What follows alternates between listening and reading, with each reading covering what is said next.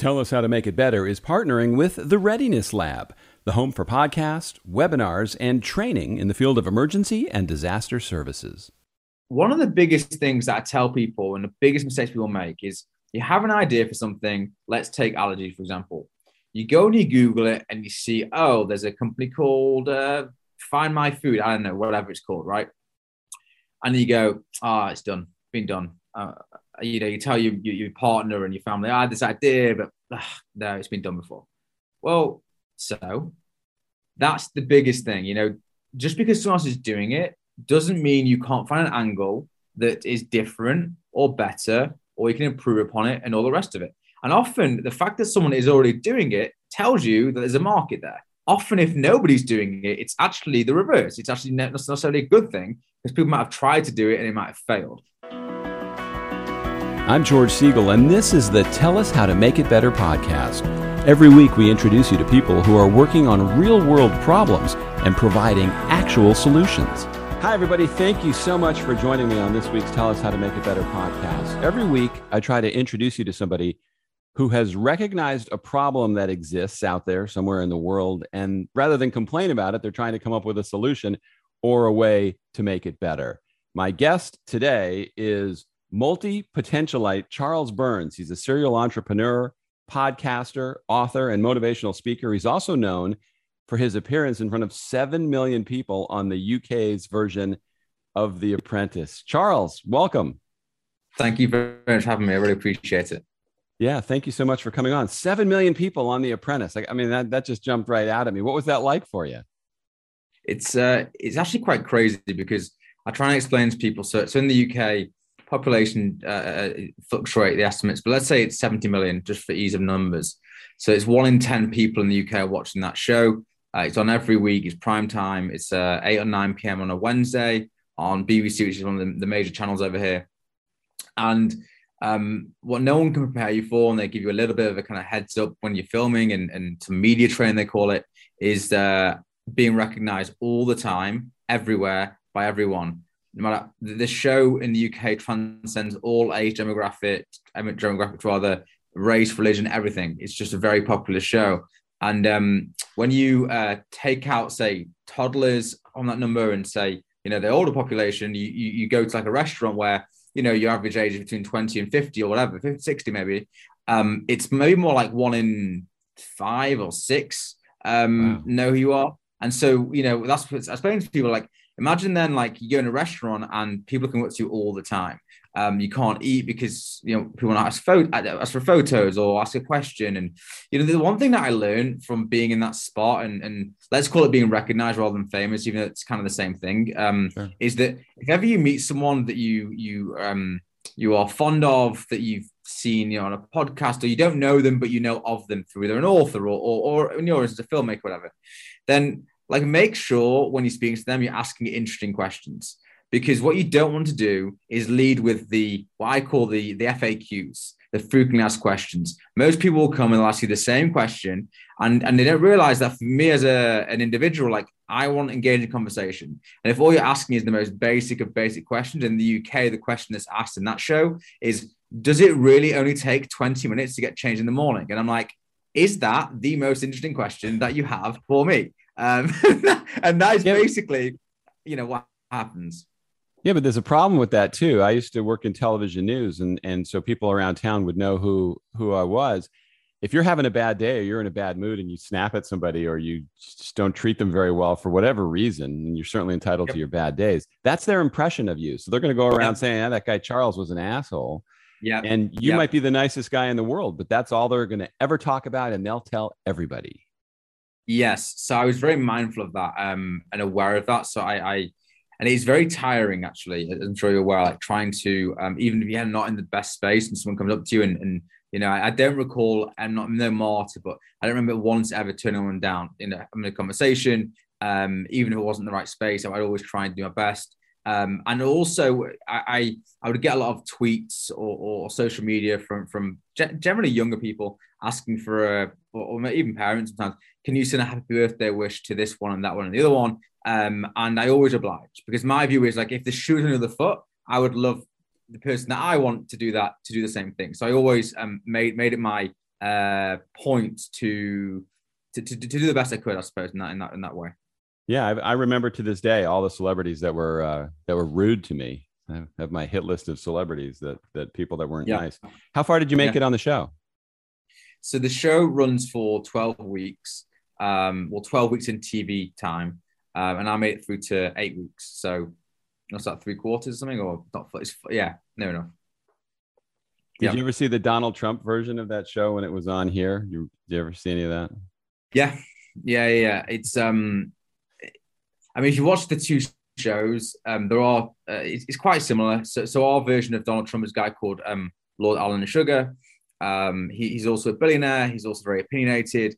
Um, he and Donald Trump, um, if you look back in Twitter, if still can see Donald Trump Twitter, they have spats all the time because Donald Trump like kind of owns the show, kind of not. So he's like, I own you, Alan Sugar, and like you know what Donald Trump likes.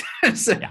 So yeah. We can, we can move on from that. Okay, so getting back to the real the reason I had you on here, I just get get off on this other thing because I, I find it so fascinating to uh, to to know I'm in the presence of a true celebrity, which um, which makes this so much more fun. Um, what is the problem or issue that you identified that you're working on right now? Sure. So um, I think it was pretty much three years ago, next week or, or in the next few weeks, um, I had been struggling um, with my dietary. Um, I didn't know this was the point, but with stomach issues, go with that. And I went to see a gastroenterologist and a few different ones. And eventually, because of my ethnicity, I'm Jewish, um, it's quite common because of the small gene pool that uh, lactose intolerance is um, pretty common thing. And not to bore the detail, it's pretty, pretty uh, straightforward. Lactose intolerance is basically where um, a person does not have the required level of lactase, which is the enzyme to digest lactose in their system. And um, being of a like a an ethnic minority, I suppose in some respects, um, what tends to happen is um, the gene pools um, obviously work the way they work, but with lactase, um, Jewish people tend to have less of it anyway. So say there's a, a threshold bar, we'll have like a little bit above the threshold.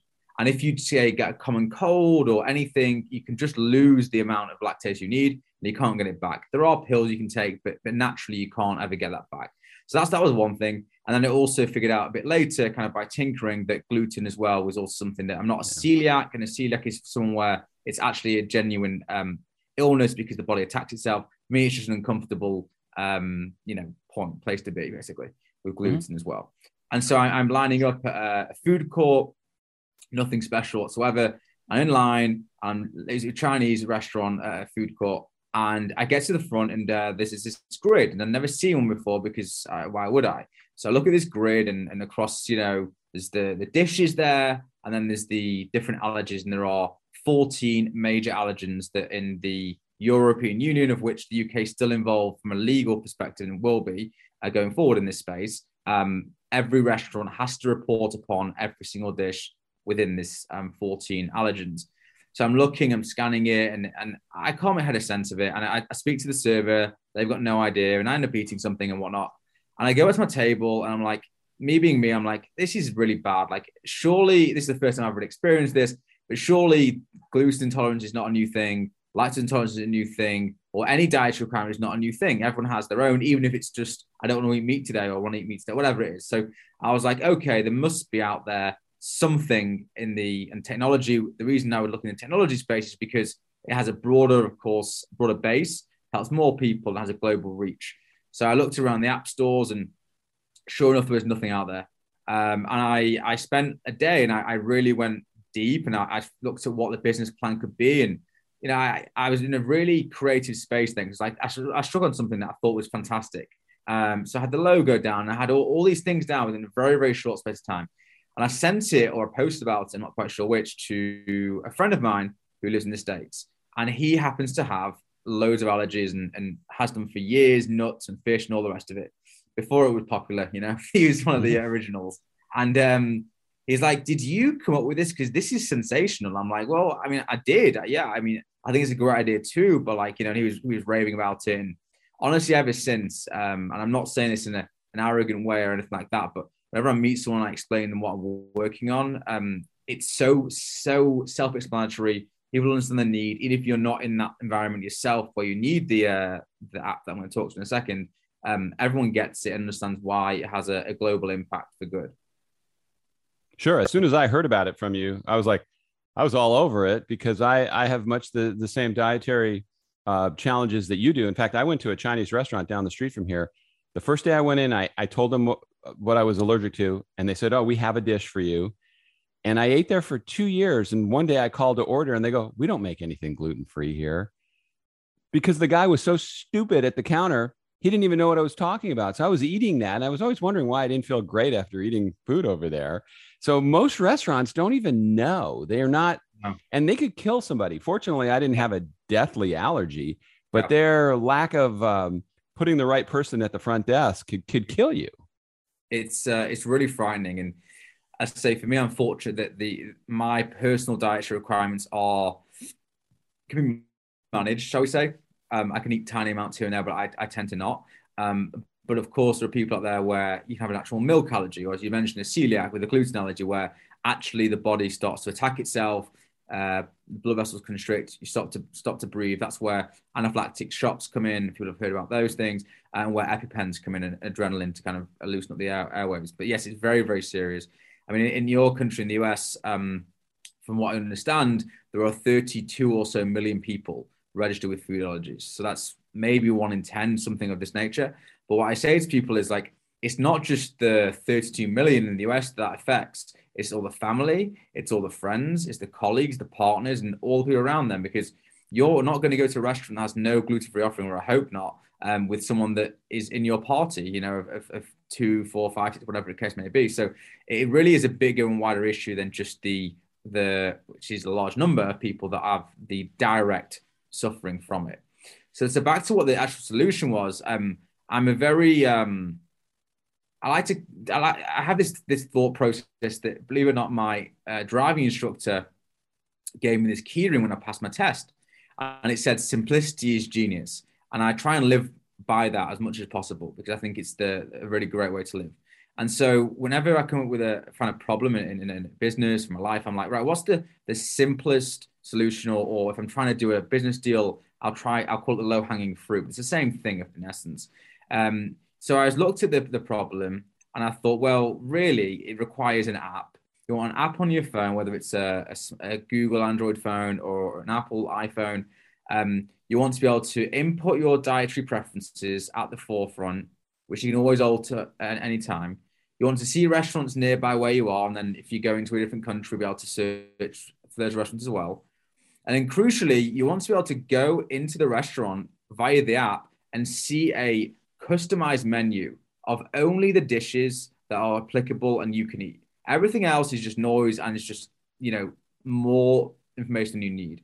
And once you're on with that information, say it's five or 10 dishes, either a 50 dish or 100 dish um, menu, all of a sudden, if you do have a serious allergy, of course, then you can call up and say, hey, I believe the you do a pad thai that's gluten free is that actually suitable for a celiac? Because it's very different, of course. The, the you know how the kitchen prepare food, etc., is gluten free doesn't mean necessarily right for a celiac, for example.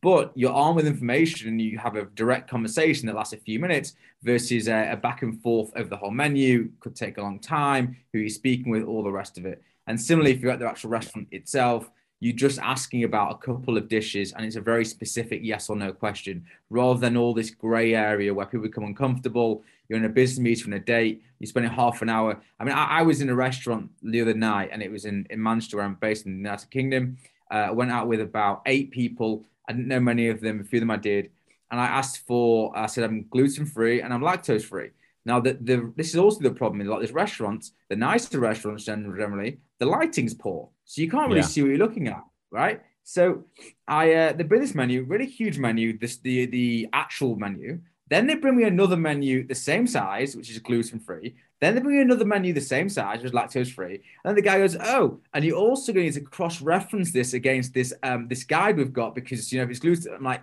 I'm, I was sat there and I genuinely thought to myself, forgetting my app, I'm like, I, have lost my appetite. I have no interest in, in spending 30 minutes trying to figure out what, what I can and can't eat. This is absolutely absurd. You'd have been my, better off bringing um, a sandwich or something. Right. Or, or, or, just not eating. Yeah, exactly. So, yeah. so in, in, in my world, the alternative would be I've already got an idea for the restaurant.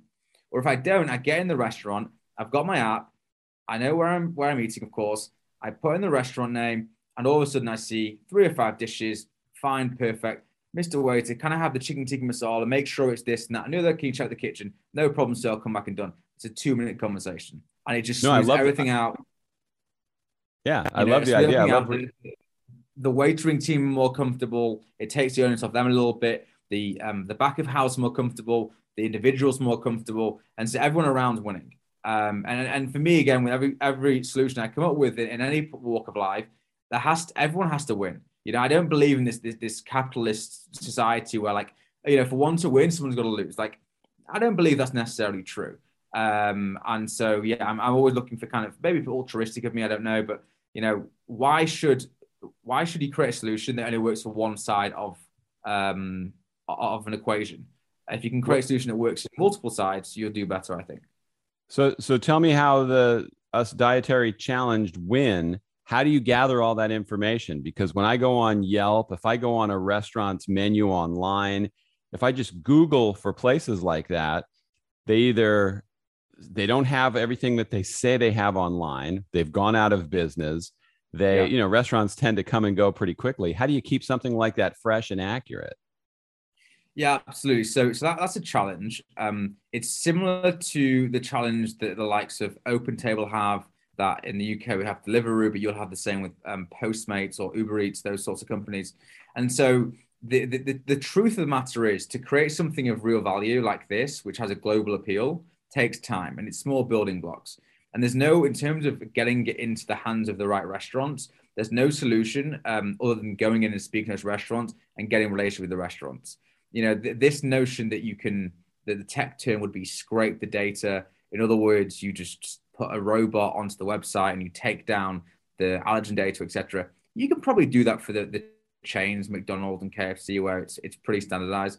But most of the places people are wanting to eat, the independents, they don't have teams that, that do allergens. They don't have the information on the website. Most of the team in this in the restaurant don't even know. So that is the the big challenge that we're grappling with. However, once you unlock that, you start to become a very viable business uh, financially.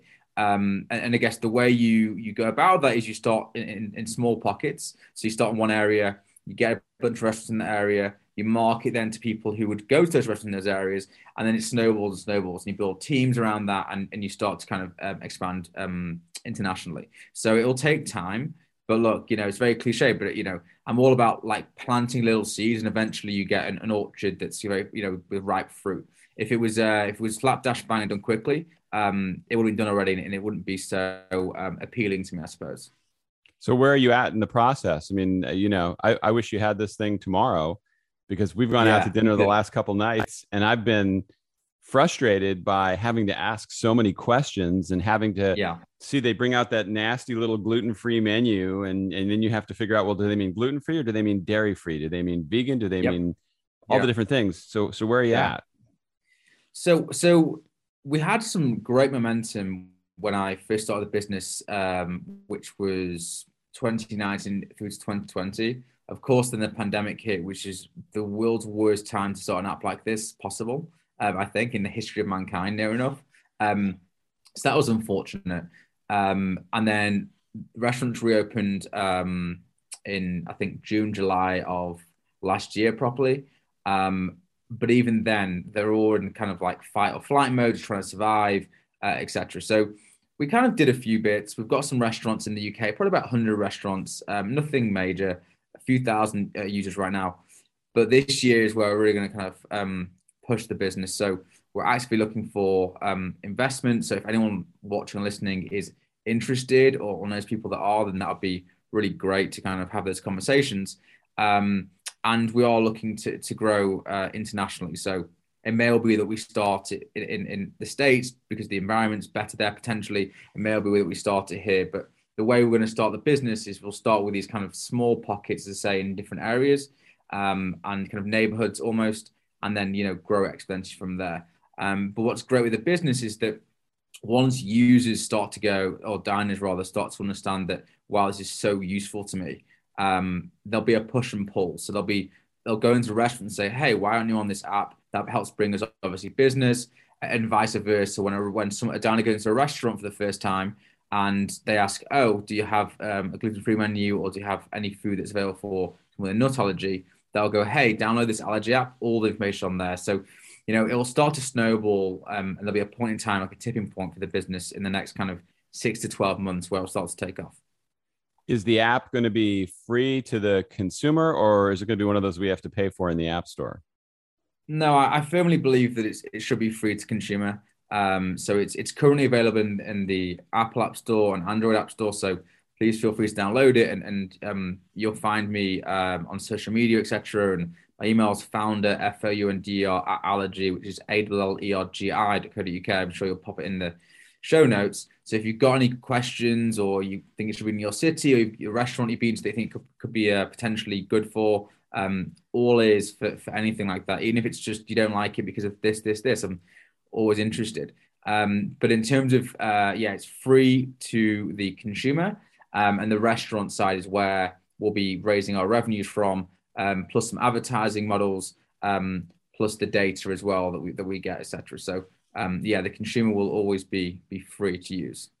Now, a lot of restaurants, especially the smaller ones that I've been in, because I used to, when I was doing more video production, you know, I would try to get them to do marketing videos and everything. They tended not to want to spend money. And right. they were very particular about what they spent their money on. So, what kind of obstacles do you run into when you try to get money out of these guys? So, so I alluded to it before. I think one of the biggest challenges is that um, they think they've either got it covered, which nine times out of ten, as you know, and I know that they don't because the status quo is so poor. I mean, to give you an idea how bad the status quo is, I mean, in the UK, I think it's actually better than the US because of this legal requirement to have a um, the information of these allergens, but on hand, how they um, actually you know give that across, convey it to the diner is, is an open interpretation. Most people do use these grid systems, like a matrix almost. Um, so that's that's that's pretty good um, compared to a lot of other countries. But I mean, just for, for example, we had a, a review from a diner who downloaded the app and paraphrasing here, but she basically said that the fact that someone had taken the time and thought to solve this problem had made her cry because she can now go with the kids to eat. I like to have that effect as a as an entrepreneur um, at the very early stage of your business, like tells you that you're onto the right track here. And of course, if you can you can tie that in financially, then of course it becomes more more lucrative. So, yes, we are a profit for profit business, um, but there is a, a, huge social impact that we will have with this uh, with this app. Yeah, you probably already thought about getting some big corporate sponsors for it too. That probably um, have have an interest in that kind of thing. What's the name of the app? What's it called? If we go to the app store, it, it's called Allergi. So it's spelled A or Alpha Lima Lima Echo Romeo Golf Indigo. So Allergi with a with an I rather than a Y. Um, and you should be able to find it in the App Store. And I say, please let me know um, what you think. And you know, we just so people understand, we are in high level communications with some of the biggest um, multinational food chains globally, who are all pretty interested. So with, with um, particularly with technology businesses like like Allergi is, um, it just takes a bit of time to kind of you know one restaurant to fall in with another, and before you know, it, as I said to you before, there's like snowball effect where all of a sudden people are coming to you um, from the restaurant side of stuff. But yeah, our biggest challenge remains, and I alluded to before, is explain to the restaurant that it's not just the the one or two celiacs that they see coming in the restaurant, which is more and more common now, by the way, which I'm sure you're aware of. But as I said to you before, it's all the other benefits. So one benefit, fringe benefit being if they provide this service, what does that say about the restaurant? Well, it says they care about their consumers, they care about the customer. Sure even if that customer doesn't actually have any dietary requirements, the fact that they've gone to the to the extent of of making something useful, if you're you're not uh, that way inclined, one you're going to think, wow, this restaurant really care about what they're putting in their food, which is a great thing. And two, you're probably going to recommend it to your friend who's the vegan, who's the got nut allergy, all the rest of it. So from a marketing point of view, it's phenomenal. It's free marketing for them because you're going to go. A recommendation from a, for a peer to peer is obviously the most lucrative one possible. Um, so that's that's very useful as well. Um, and of course, as I mentioned before, the fact that if you are have a, a dietary requirement, chances are you're probably not eating by yourself. You're going to be the influencer that brings in lots more people into the, the table that you sat at. So um, it's basically just trying to educate the restaurant as I say, just timing has been quite poor because restaurants have been in this fight or flight mode. That's in the UK starting to turn around now. Uh, I mean, I was trying to book a table last weekend, for example, and it was almost impossible. And it, it wasn't possible actually. Um, and I've got a reasonable clout in Manchester United thinks I couldn't do anything about it. So, um, yeah, I think people are now dining out more, and I think um, there's a there's a part of the there's an appetite now for what we're doing more so. Um, and what's great is I, I, speak to people like yourself, or I speak to different people, and uh, the enthusiasm for what we're doing has not dwindled whatsoever um, over the period of time. So, uh, yeah, really exciting times. Oh yeah, no, I I would be all over it. Now, I you totally lost me when you spelled allergy. The the, ah. the examples you gave of the letters. They're not how you use them. No. Ah, okay. I've never heard was, that before. I thought it was the internet. That's the international um, phonetics. Um, but you do you do different? You do you? I would have said L um, in Larry. What did you say? L as in what? Lima. Lima. Oh, okay. Yeah. I, was, I was going. Hmm, yeah. Okay. Kind of, kind of, kind of confused me. So it's so it's A L L E R G I. There you go. Yeah. No, I, I definitely got that. the name's not that tough.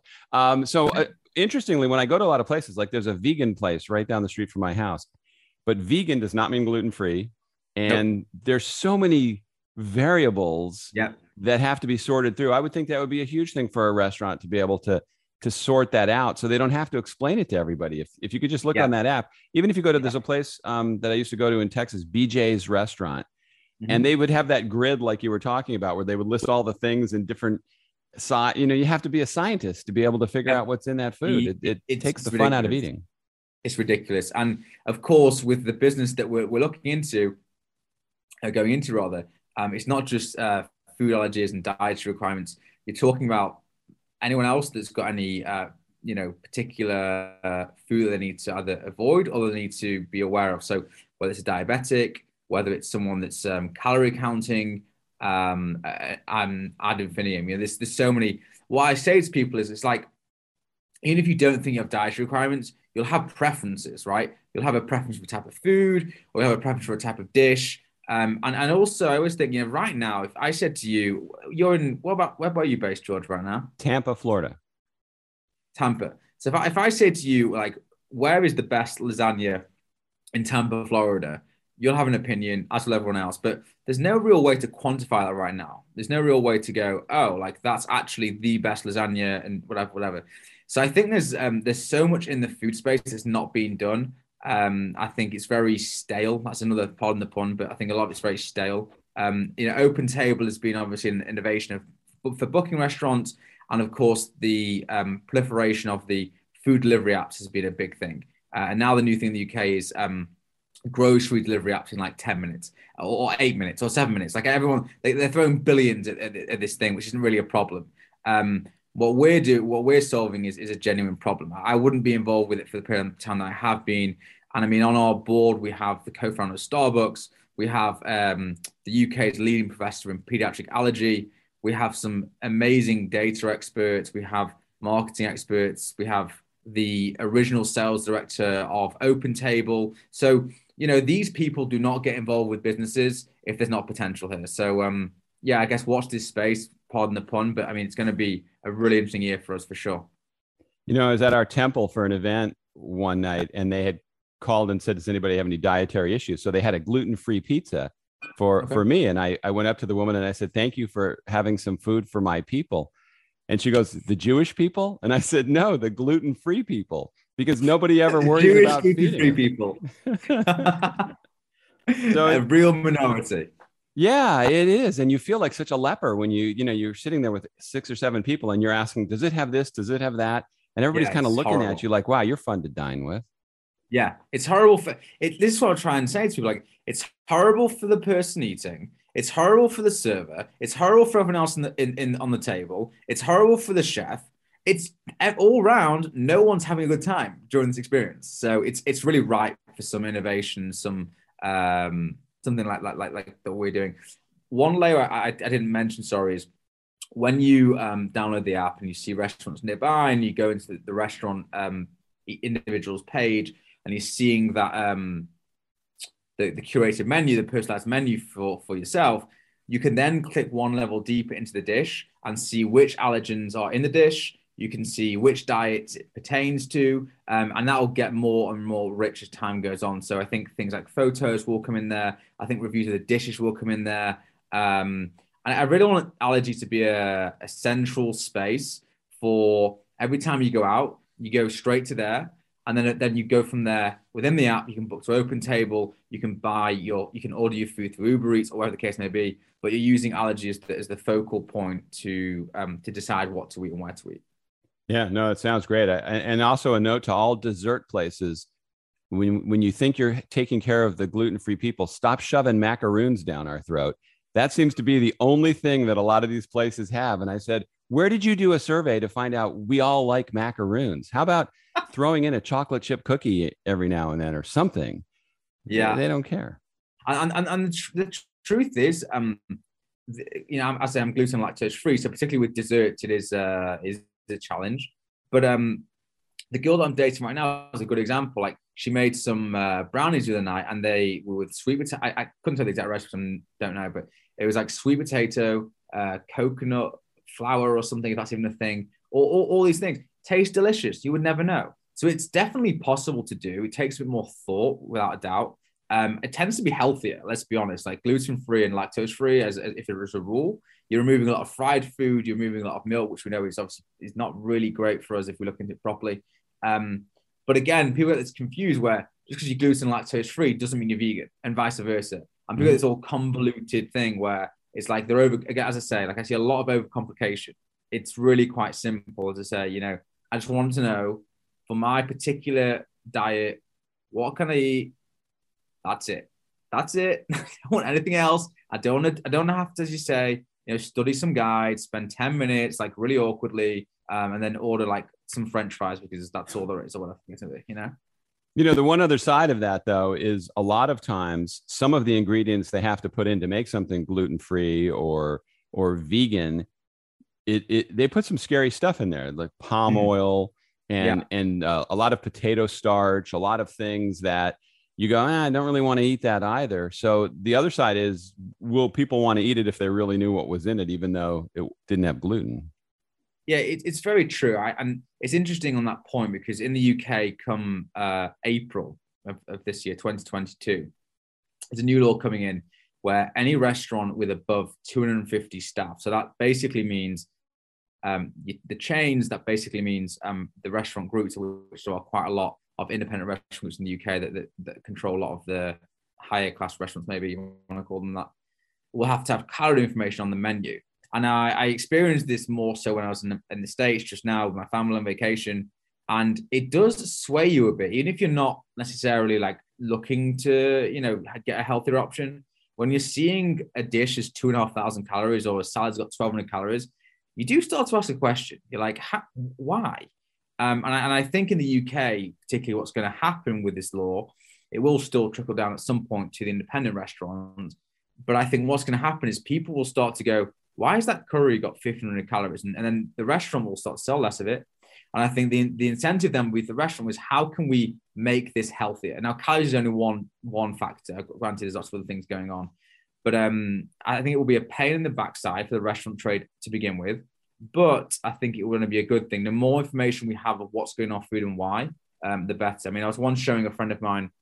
I was uh, I was plant based for a while, and I bought a plant based wrap from uh, a supermarket. And it's like, yeah, but what's actually in it? And I hadn't really thought about it because I, at that point, wasn't so familiar with the food space. I am much more now. And I thought, well, plant based must be healthy. Sounds healthy. Um, yeah. So I turned the packet around when he's talking to me, and I was horrified. There were the, the basic rule of thumb is if you can't pronounce and don't know what that ingredient is, it's probably not good for you. Like that's the general rule I would. Say. You know, if it's not something that you you come across in primary school or something, and you need a degree in uh, chemical engineering from from Harvard, then probably not the best thing. And I was I was shocked. I couldn't believe how many ingredients there were. So um, with everything, you've got to be super careful. I mean, you look at the the the big trend at the moment, or has been the past year or two, has been um, the uh, Beyond Meat burgers and uh, all the other brands that exist out there. Um, but actually, look what's in those. Um, yeah, I would, I'd be careful, you know. So, yeah, they shove a lot of soy in there and and, and yeah. things that I wouldn't necessarily eat. You know, there's a, a chain here. I, I don't know if you have it over there. PF Chang's. I know of it, but it's not over here. Yeah, once they started putting ingredients and calories on their menu, I stopped eating there because just broccoli with brown sauce was like 1500 calories. It was a ton of sodium in it. And It was like, okay, I can't eat this. Imagine imagine everything else I'm getting at this table. I'm probably getting 5000 calories and yeah. It's, it's, it's really interesting. So I've been on my myself like a personal weight loss journey in the past seven months. I've shifted about 45 pounds, which is uh, 20 kilograms for people watching in that, that language or over three stone for people watching that language. Um, so it, it's quite a lot of weight. And the thing that I've, the three things that I tell because I get asked all the time, like, have you done it? What have you done? Whatever. Of course, going to the gym four or five times a week does help, no question. Um, of course, um, what people don't realize is how sedimentary our lives are, right? So um, mm. just getting two 30 minute walks, one in the morning, one in the evening, one is just one is for your mental health and, and gets you out there into music or a podcast or even just go in nature, whatever you want to do, uh, breaks your day lovely. And that's your 10,000 steps, which I think is a good barometer to, to start with. And then the, the third thing, which is relevant to this conversation, is just eating more consciously. Like I, have been dating this girl and I've been out in the past two or three weeks and quite an awful lot. Went to a restaurant last night that was Chinese, for example. But it's it's just being smart about the portion size that you're eating, smart about like what you're eating, um, and, and I think you know you just feel so much better when you eat good quality food that um, is is cooked properly. It's not full of all the um, all the nasties. Um, and as I say, something I'm hoping my app, one of the ambitions is to kind of really to open the lid and show people like, look, like this is what's in your food, this is what it's doing. So there's some further um, potential with the app, I think, going forwards. Right now, the low hanging fruit is to help people with dietary requirements, but I think longer term, um, to be able to help people that says, hey, like, you know, th- in this dish, there is this, this, this that really you might want to avoid or, or whatever the case would be. So there's some really interesting mileage with it for sure. Well, on behalf of myself, I wish you'd hurry up and get this thing done. uh, it would make it easier for me to get out. I wish and, I uh, too. And eat uh, eat more often. So, what advice would you have for any entrepreneurs out there? That I mean, obviously, this idea has taken you some time. They don't just all of a sudden go to market. Yes. What would you tell somebody who is a is a serial entrepreneur, somebody who just wants to get started and do something? What would you encourage yeah. them to do? Yeah. Um. So the the simplest thing is is um in, in everything you're doing in, in your day-to-day life, there's going to be things that are frustrations, things that, that are annoying to you, I suppose. That's the best way of putting it. Um, and that might be something as simple as you wake up and you, you brush your teeth and you don't have the toothpaste, or the deodorant doesn't work so well, it leaves yellow stains on your arms, or, or, whatever, whatever the case may be. It could be a simple of simple things. Um, and it's just going, okay, like, why is that annoying to me?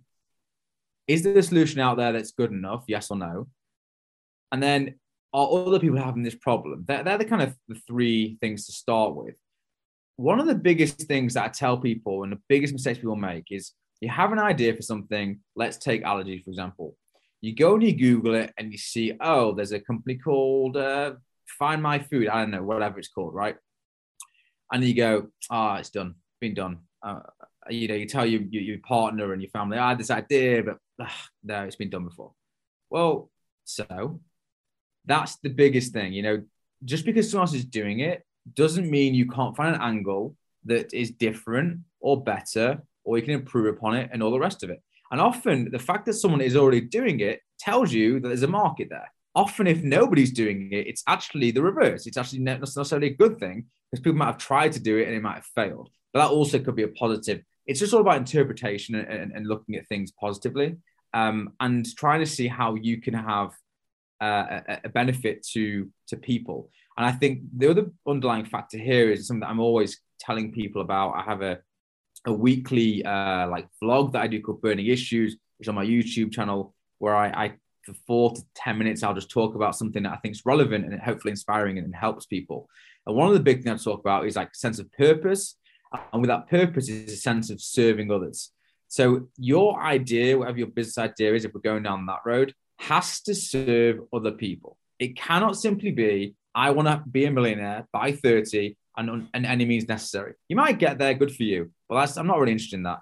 Whatever you're doing has to serve people. It doesn't have to be so altruistic. So, for example, I'm also active in the luxury watch business, right? Well, you know, someone doesn't need a luxury watch, but I'm still serving them. I'm still helping their process. I'm making sure they don't get ripped off. I'm making sure they, they get served properly with um, trust and, uh, and, and aftercare sales and all the rest of it. There's still a service element there. So I think, yeah, whatever you do, there has to be a service to a greater purpose than just your own monetary gain. There's nothing wrong with monetary gain, but I don't believe it should be the uh, the barometer by which we measure an idea is it success or not. Great advice. So, what would you once again give people the way to get in touch with you and and how they can find you? Certainly. So, um, I'm active on on pretty much all social media. The best social media for me is is LinkedIn, um, and I think it's just Charles O as in the letter O for Oliver Burns. Um, but if you type in my name, you should be able to find me pretty easily. There's one one burning desire, and that's the name of my podcast. Actually, I'll come to in a second. That I have in this life. It's very egotistical, but it is what it is. When you Google my name right now, particularly in the states, I don't come up first. The guy that comes up first is a cartoonist. He's very famous, and it really irritates me. So that's uh, that's, that's something that's something that I'm aiming to, to, to, to, do. But if you probably if you type my name Charles Burns in The Apprentice, maybe it'll come up on LinkedIn or, or Manchester or something like that. Uh, so LinkedIn is one. Um, of course, like Instagram could be or Twitter, but say LinkedIn is, is the preference. And then my email is always open, which is founder, as in a founder of a company, at and then Allergi, which I've spelled A L L E R G I dot co dot UK. And welcome to, to email me or whatever. Um, and then finally is, is, is on YouTube, where I have the Burning Desire show, which uh, George has been interviewed for. That's how we've come across each other. So that'll be a fun watch, hopefully, for you guys to see um, where I bring on people who are passionate about all different, um, you know, endeavors in life. And then on top of that, I do this, as I mentioned before, this kind of weekly vlog called Burning Issues, where I'll talk about anything from about how how to you know serve people or life life mission, or it could be the last one I did, I think, was do with uh, momentum. The fact that you know how you generate momentum and you keep it going and, and all those sort of things. Um, and then the, the last thing I'm doing right now, which is public, is on LinkedIn. I have um, a, book review that I do kind of bi-weekly. Um, and just whatever I'm reading, I try and um, help people with the key learnings and takeaways that I found in the book. Um, and uh, yeah, it's, it's going pretty well actually. So yeah, quite a few things going on. Awesome. Well, I'll put all these contacts for you in the show notes so people know how to get a hold of you. And uh, good luck with the app. Like I say, I'm gonna I'm gonna check it out. But I I, I wish it was here now, and and I'm looking forward to to getting it soon. I'm rooting for you. I'm working on it, George. Thanks so much for your time. I really appreciate it and the opportunity to share my story. Thank you so much for listening to today's Tell Us How to Make It Better podcast. If you enjoyed what you were listening to, please feel free to leave a review and share the link for the program with your friends so they can become listeners too. And if you have any suggestions for future shows or comments about anything that you've seen, there's a contact form on our website, and I would always welcome hearing from you. Thanks again for listening. See you next time.